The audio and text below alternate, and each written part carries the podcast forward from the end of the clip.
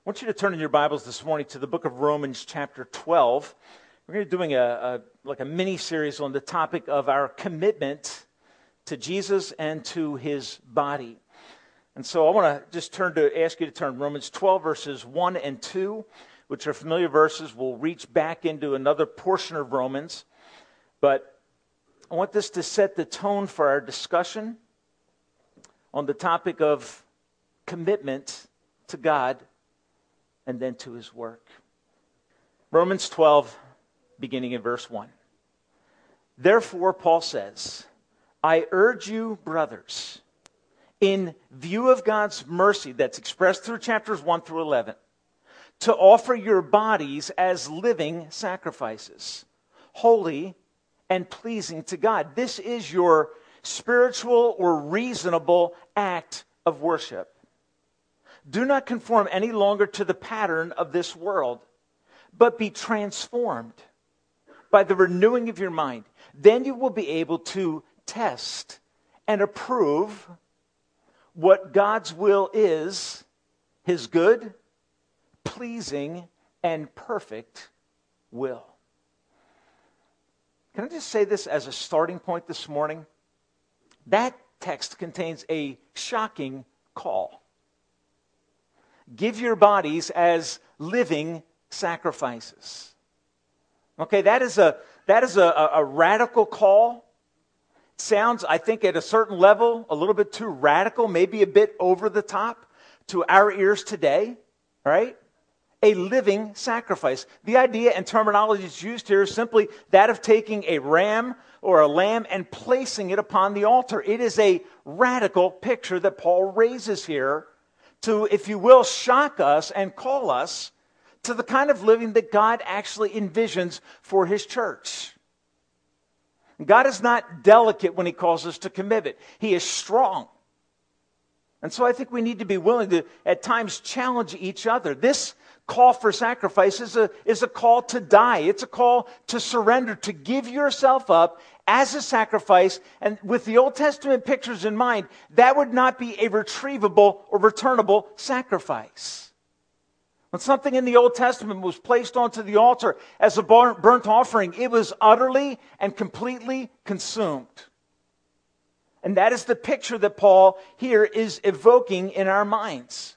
Now, it's a, it's a picture that follows teaching of chapters 1 through 11 in the book of Romans okay, which is, if you will, a, a deep theological treatise that Paul is writing, very heavy, logical, reasonable explanation of what Christ has done for us. All right, that's what this text is all about. Following that, he says, therefore, in light of this discussion, lay yourself on the altar of God. So behind this call is deep theology. And what is Paul doing? Paul is building a bridge between what we believe and how we live. Okay, and sometimes people talk about their, their creed or their doctrinal statement and then their practical theology. All right, in this text, what is Paul doing? Paul is saying that how we live on a daily life, our conduct, should be deeply affected by what we believe. What we believe, chapters 1 through 11 of Romans. How we live, okay, is expressed in chapters 12 through 16 so that God is never teaching us for the sake of giving us more knowledge. He is teaching us with the aim and goal of transformation. That's what we do here on Sunday mornings. In what we sing and in what we teach, the aim is not so that we would have a greater grasp intellectually on what God has done. No, the aim is that as we grasp what God has done, we look at this radical call and say, you know what? That makes sense in light of what God has done for us, He deserves our all. He deserves our very, very best. So, this discussion about practical Christian living begins with a focus on relationships at two levels. Okay? Obviously, verses 1 and 2 are talking a lot about us giving something, presenting something to God. So there is this vertical relationship that we experience with God and that we maintain with God that then begins to do what? It then begins to flow into the horizontal level or our human relationships. Okay, if my relationship with God is not surrendered, I will find it hard to love my wife as I should. If my relationship with God is not solid, I'm not going to ha- find it easy to love my enemies. Okay, but if this relationship is in a proper standing, guess what happens? It reorients our relationship to everything and to everyone around us. Okay? But the first thing Paul does is he takes two verses to go to send a bullet at the issue of personal sacrifice and commitment in relationship to God that will then leak over into the commitments that we experience towards each other in the body of Christ. Now, I believe this call is radical because it aims to confront casual or cultural Christianity. Okay, and we can drift into this, can't we, after time? You find this as you read the book of Revelation, that the church in Ephesus, Ephesus had lost its first affections, its first love for Christ. Okay, and, and, and what happens to us in, in, in, America, where we have a lot of information and Christian music and Christian teaching? What do we become? We become nice cultural Christians who lack something radical in their commitment. And what's the result? The result is that the church becomes weak and our impact on the world around us as light becomes almost indiscernible. Okay? If you, if you ever sit down and just do basic statistical study of, of a county like Warren County, and you look at the number of people that attend evangelical Bible preaching churches, you will find that the percentage is abysmally low, shockingly low. And you ask yourself, is it for lack of churches in terms of number? The answer is no. Well, then, then what, what's wrong? Why aren't we impacting our neighborhoods? I thought about this morning, that this morning personally. Why is it that we have so little impact in our sphere of influence, in our workplaces, in our relationships? And I think the answer is that a lot of times we have settled for a, a casual or cultural Christianity that is not transformative and sacrificial, that there's nothing about it that would catch the eye of a watching world. And I believe this is a text that calls us to a level of sacrifice that is radical. To give yourselves, literally, to surrender yourself to God, and then to allow God to utterly and completely transform and reorient how you think about life. In the book of Acts, it says this it says that when the believers came to certain regions, people in town would say, Those that have turned the world upside down have come here. Meaning, when Christians were present, it wasn't cultural Christianity, comfortable Christianity, casual Christianity. It was deeply committed to the things of God in a way that was transforming the lives of individual believers who were then rubbing against others as salt and light and bringing about a radical transformation in cities and in towns. Right? That's what God has in mind for us as a church family. He doesn't want us to be here simply existing. He wants us to be agents of change in our community. And I believe that becoming an agent of change, moving from, from casual to critical Christianity, begins with at this on this plane does god have all of me am i truly and completely given over to him or am i playing at the christian life in verse 1 paul starts by saying therefore i urge you brothers and the word here is, is it's used of a coach kind of rallying the team in the fourth quarter to get them to do their best. It's the term that would be used of a general sending his soldiers into an army. I urge you. There's, there's a sense of urgency that is present in this call because this for Paul is vitally important in terms of the nature of our Christian lives.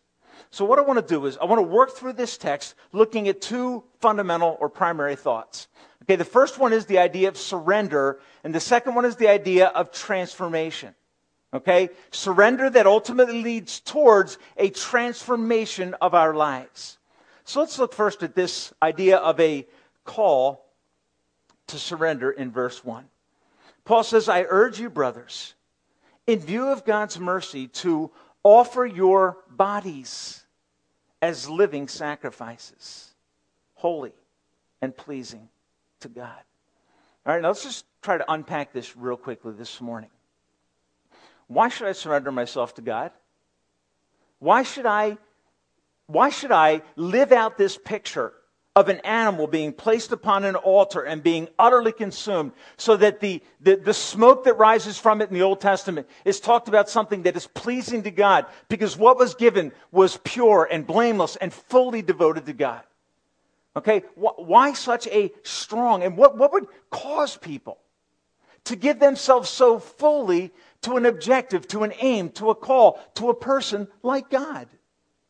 What would, what would motivate that? And the way that Paul describes it is this He says, I urge you, brothers, in view of God's mercy. All right, so Paul gets right to the point. The reason we should give ourselves to God, the reason we should surrender in a radical way that seems a little bit radical and dangerous, is because of the mercy of God displayed towards us. And what is mercy? All right, what is mercy? Mercy is the kindness of God that is expressed towards those who are in a miserable state.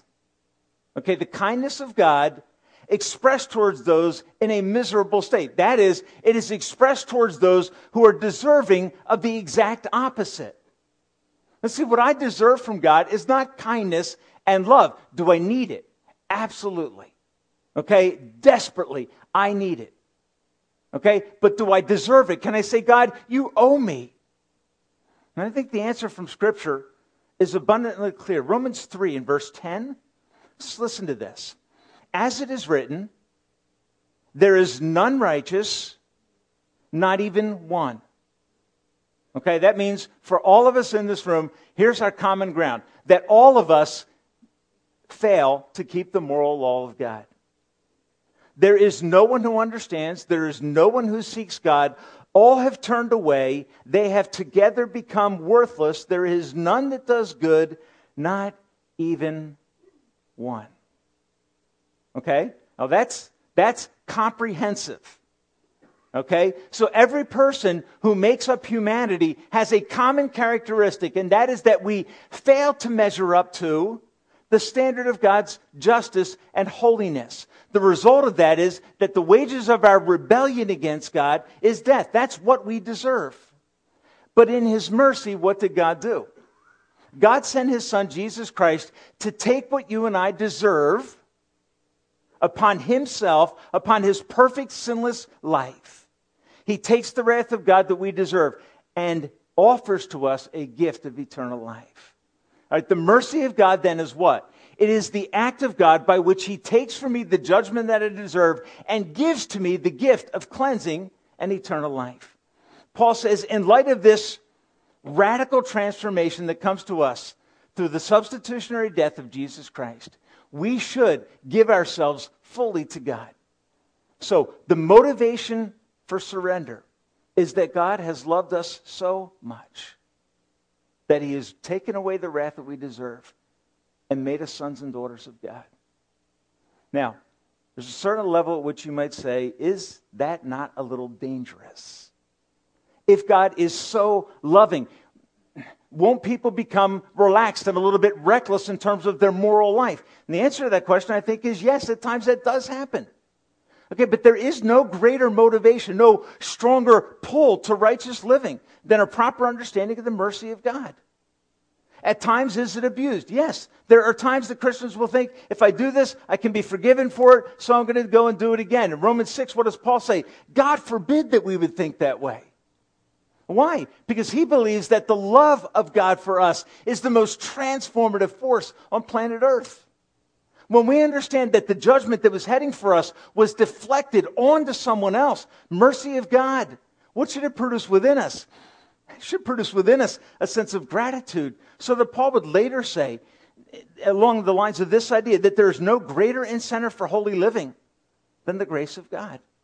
2 Corinthians 5 and verse 14, he says, The love of Christ constrains us that is, it, it, it binds us to the task of Christian living. But what else does it do? If you think about the love of God, how much He cares for you, it will also do this. It will also restrain inappropriate living and thinking in your life. Okay, when you rightly understand how much, how vast, how great the love of God for you is. you will find that it becomes a constraining influence to tie you to the task, but it will also restrain you. And for this reason, I think we could say that a lot of times people read through chapters 1 through 11 of the book of Romans and find it to be dry theology. But what's the aim of it all? Where is Paul moving with, with Romans 1 through 11? Here's where Paul's moving. He's moving towards doxology. So that when you get to the end of chapter 11, look at what he says. He says, Oh, the depth of the riches of the wisdom and knowledge of God. How unsearchable are his judgments and his paths beyond tracing out. Who has known the mind of the Lord? Who has ever been his counselor? Where do things this wonderful come from? They originate in the heart and mind of God. It wasn't human beings sitting down and saying, you know, we got to figure out a way to get out of our problem.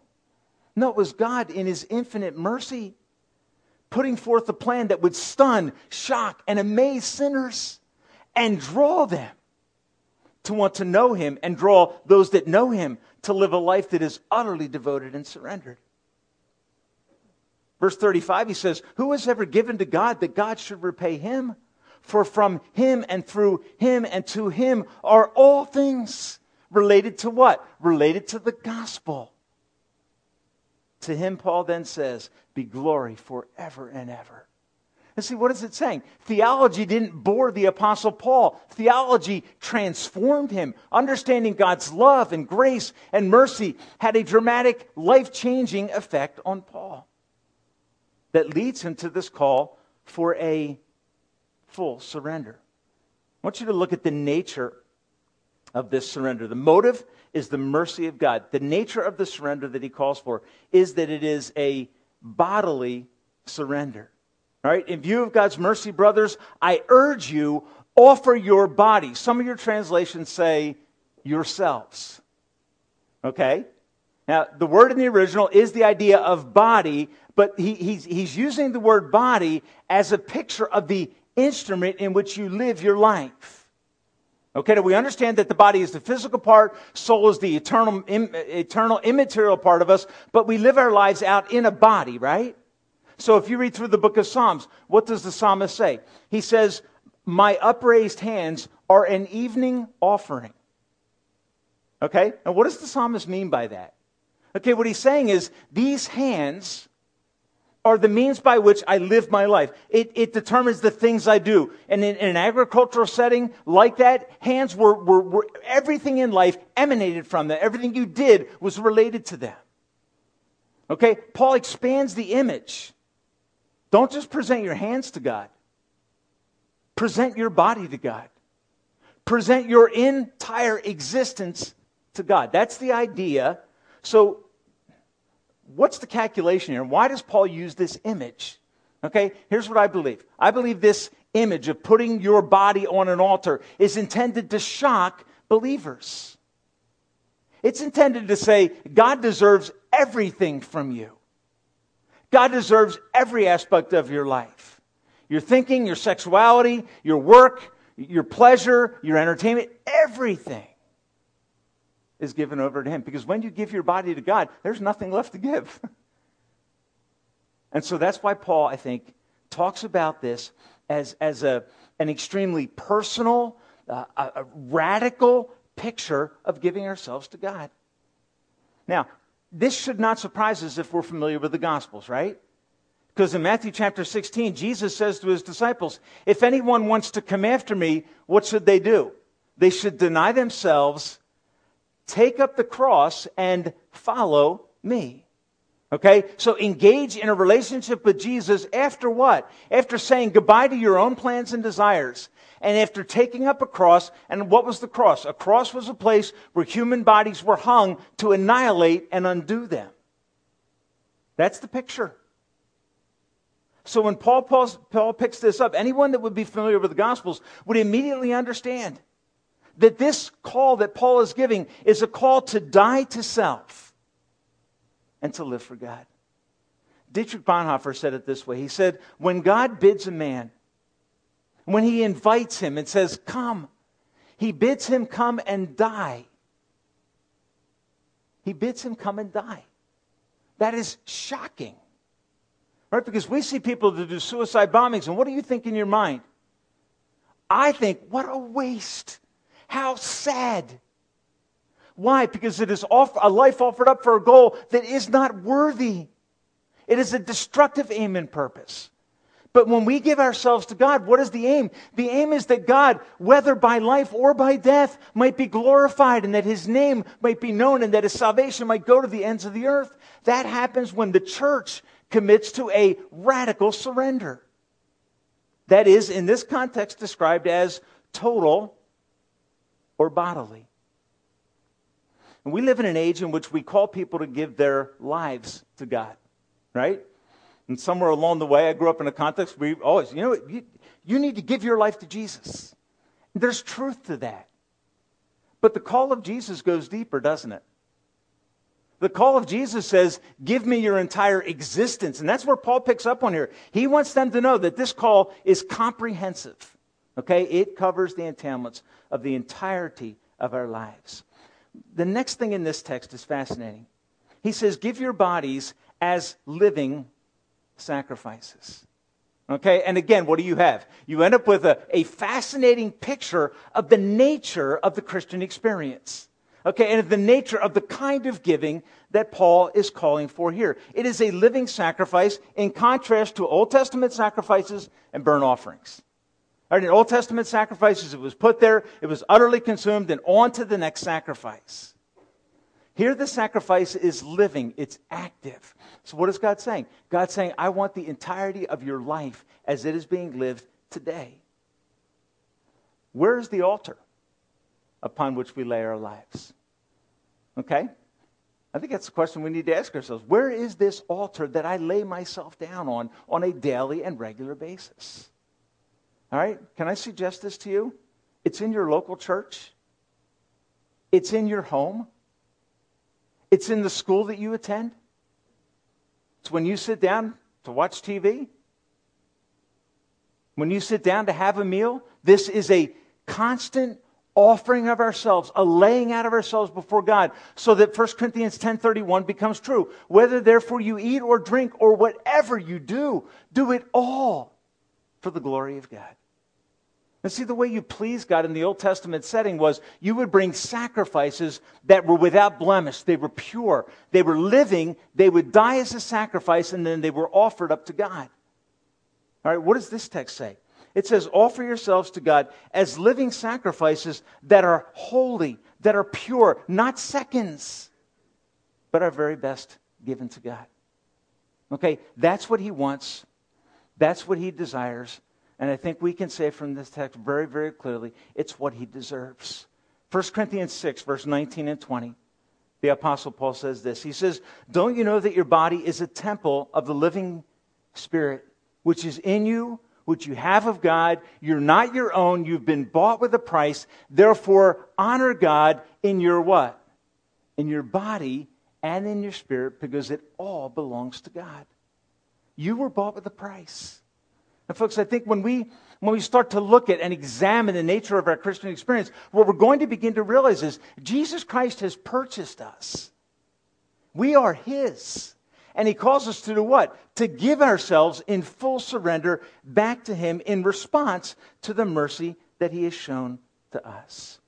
And the last thing that Paul says about this surrender is, this radical surrender, is, is that it is your, end of verse 1, it is your spiritual act of worship.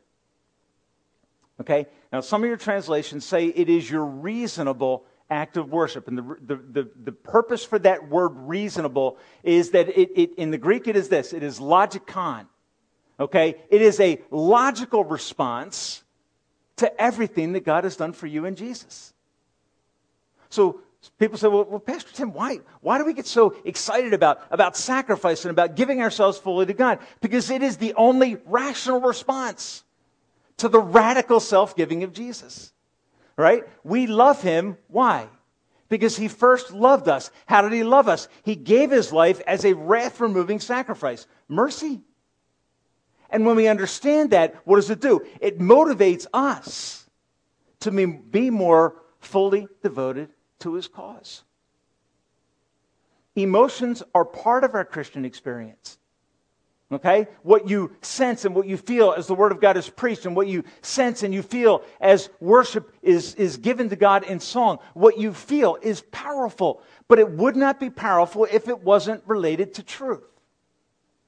Okay? And I think it's important that we understand this that our relationship to God is not merely one of emotion where I kind of get torqued up, fireside at a camp meeting, and I, and I throw a twig into the fire saying, This is a picture of my full surrender to God. In the emotion, no. You know what I need to have? I need to have a point in my life when the grace of God shone through and converted me. But then as I grow, I grow in an understanding of all that Christ has done for me. This is what fascinates me personally that we can be far into Christ, years into our relationship with Christ, and still be coming to understand more clearly the, the, the various manifold nature of the grace and mercy of God.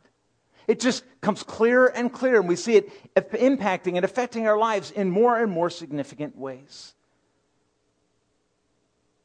In this text, Paul is expanding worship to all of our life.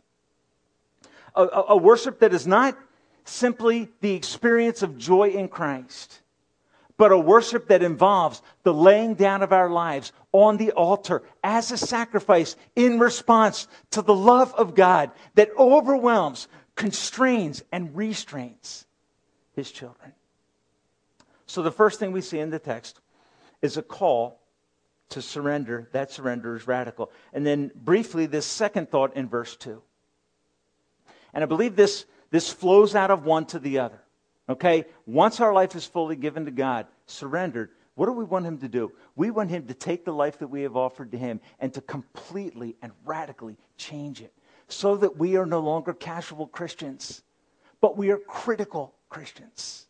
Okay? Meaning our lives, our experience is meant by God to make a difference. So, this call to transformation, verse 2 do not conform any longer to the pattern of this world, to the, to the shape, to the ideology, to the thinking of this world, but instead be transformed by the renewing of your mind. So, what does this text give us? This call to transformation. It gives us a warning and then it gives us an encouragement. All right? Why? Because we live in a world that Jesus said has the lust of the flesh, the lust of the eyes, and the pride of life. There are, if you are striving to live your life for the glory of God, there is plenty to distract you from devoted Christian living. All right? That's, that's just the world that we live in. We live in a world that blunts the pursuit of holiness, that minimizes the importance or necessity of it. Why? Because we live in a world that is very iffy in regards to morality and clarity, right? See, the most dangerous thing that you can do as a Christian is to express your concrete opinions about biblical morality. Because when you do that, what happens? You're seen as intolerant and dangerous at times. Right? So, what do we do? We kind of get quiet about our convictions. And when you get quiet about your convictions, what happens? They become indiscernible. They become muted because we don't see the value of them and the necessity of standing for them and in them. So here's the way it works. In the world that we live in, boundaries of morality continue to be moved. Okay? And what, what happens historically is this. If, if, if historically what was considered morally appropriate on TV was X. Okay? But then the world moves the standard and says, okay, now these sorts of things will be appropriate. Okay? Now, before the world was here, and where was the church? The church was over here. Okay? The world moves over here and says, well, actually, this is also okay now. What happens? What happens is this the church tends to move from its original position to the world's previous position, and what are we doing? We're accepting a standard that in the past we knew was not appropriate. Okay? And, and what's happening? The world is making its impression on us rather than us making our impression on the world around us. All right, and so, and so that's the kind of call that Paul is giving here. He's saying, don't conform any longer, which means that some within the church were doing what? They were allowing the world and its vague morality to influence and shape the church's morality. And the result is what? The church becomes casual and loses its critical impact. Okay, so Paul, in a sense, here is, is giving to the church a warning to resist the pressure to become like the world. It's why Marcus Barth, in his commentary on Romans, said this. He said, The Christian ethic is a great disturbance. Right? The Christian ethic, when you find someone who is really striving to live according to God's standards of morality, it is a great disturbance. You will become, in your sphere of influence, a problem. All right, how many of you want to be a problem? Well, not many of us. Why don't we want to become a problem? Because we don't have our body on the altar. Okay? When you live an altered life, that is yourself given to God, it becomes easier to be a disturbance because you've already given up the need for people to like you and love you. okay? Well, what happens? Many of us say, This is my life, and I'm protecting my life and my sphere of influence. And the Word of God, what is it? It comes out and it challenges us. It is a great disturbance. And I think we need to be aware that there is in the church a creep, okay, of worldliness. I don't mean an individual, like a weird person either, okay? I mean, worldliness creeps, all right? The, the world moves to here, and the church says, oh, okay, then we'll go to here. And then the world moves further away, and what does the church say? Oh, okay, this must be okay now. And, and what is the standard of righteousness that we're living by? The standard of righteousness that we're living by is the standard of a fallen world. And we feel that we're okay if, in terms of our entertainment choices, we're not where the world is. I mean, we're not like that. But that's not the question we should be asking. Okay, because often the difference between us, the church, me, and the world is almost indiscernible. Why? Because we don't want the radical life. We don't want the altered life. I was talking to a young lady from our church a week ago. She was talking about her experience watching the Super Bowl. Knew halftime was coming and knew it was going to be a wonderful family show.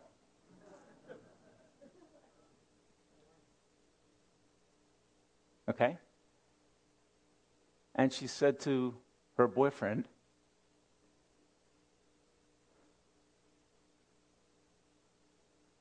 I feel extremely uncomfortable sitting next to you and getting ready to watch what's coming. Wow. And the boyfriend graciously said, I don't want to watch it. Let's not watch it.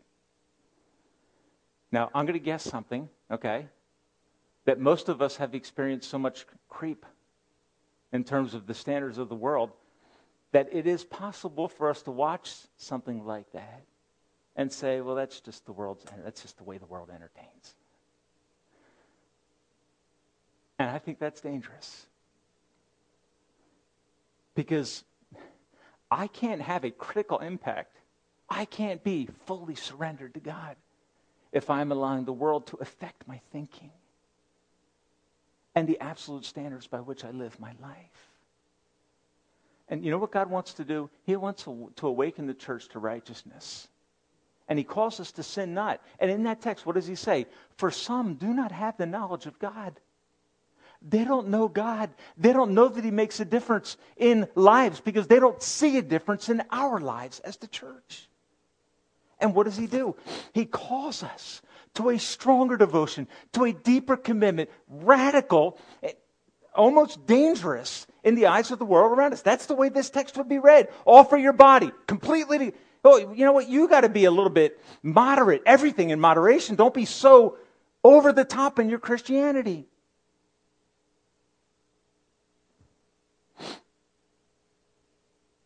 I think Paul would say to us that, quoting from John Stott, that a chameleon takes its color from its surroundings. But a Christian,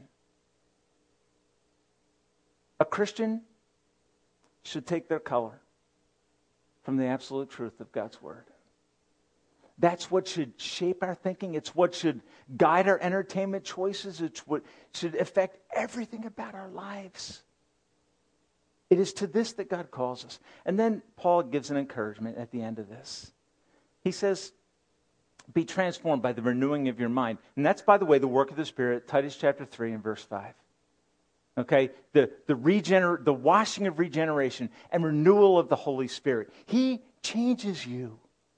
And He comes in to to teach you about Jesus and to shape Jesus in you. That's the work of the Spirit of God. He comes to make a difference. He comes to raise us to become people that are critical in terms of their impact in the world. Be transformed. This is the encouragement. Watch for the creep of the world. But in this idea of surrender and transformation, be utterly given over to the shaping work of God in your life. It's a passive present. It's God is doing a work, surrender to that work of God so that it will come to completion in your life. He is actively seeking to make you like Jesus so that as part of the bigger picture of his body, we will become strong. Because, folks, here's the conviction we need to have. If we want the Church of Christ in Warren County to make a difference, it will not happen because the church together says, we're going to make a difference. It will happen as individuals yield themselves to the power of the work of the Spirit of God. And those individuals that are yielded to the power of the work of the Spirit of God come together to make a stronger, devoted, committed body of Christ. And then what will happen is this the light will brighten, and people will want to know what do you know that I don't know? And who do you know that I don't know? Because they see you living a life that is discernibly different, not odd, not you know, necessarily strange. But they should look at your convictions and your commitments and say, you know what? There is something different about you. And, folks, this can happen for young people too. This isn't just something for adults, this is for young people. Because you are constantly, I talk to kids that are in college, you are constantly pressured to be made in the image of the world around you, to be a good citizen. The call of Christ is not to be a good citizen. The call of Christ is to be a radically devoted Christian. And it is a radically devoted Christian that will make a difference in the world that God has called us to live in. So I give you this challenge this morning. Meditate on what Christ has done for you. Think about the mercies of God. Let it, let it soak into a point where you start to feel in your heart, you know what, God, since you've done that for me through Jesus, I surrender. I give up control of my life and I willingly take my life and I say, God, this is for you. And I give it over to Him and I ask Him to begin to do a glorious and powerful thing in my life. And then allow the Spirit of God to apply the truth of His Word to your life. And let it affect your viewing, let it affect your thinking. All right? Let it affect how you respond to people at work. Let the Spirit of God take the Word of God, and, and as that life is on the altar, He wants to make it what will glorify Him. So yield it over, give it over to Him, and allow God to change how you think, because out of the abundance of the heart, Jesus said, the mouth speaks. As a man thinks in his heart, so he is.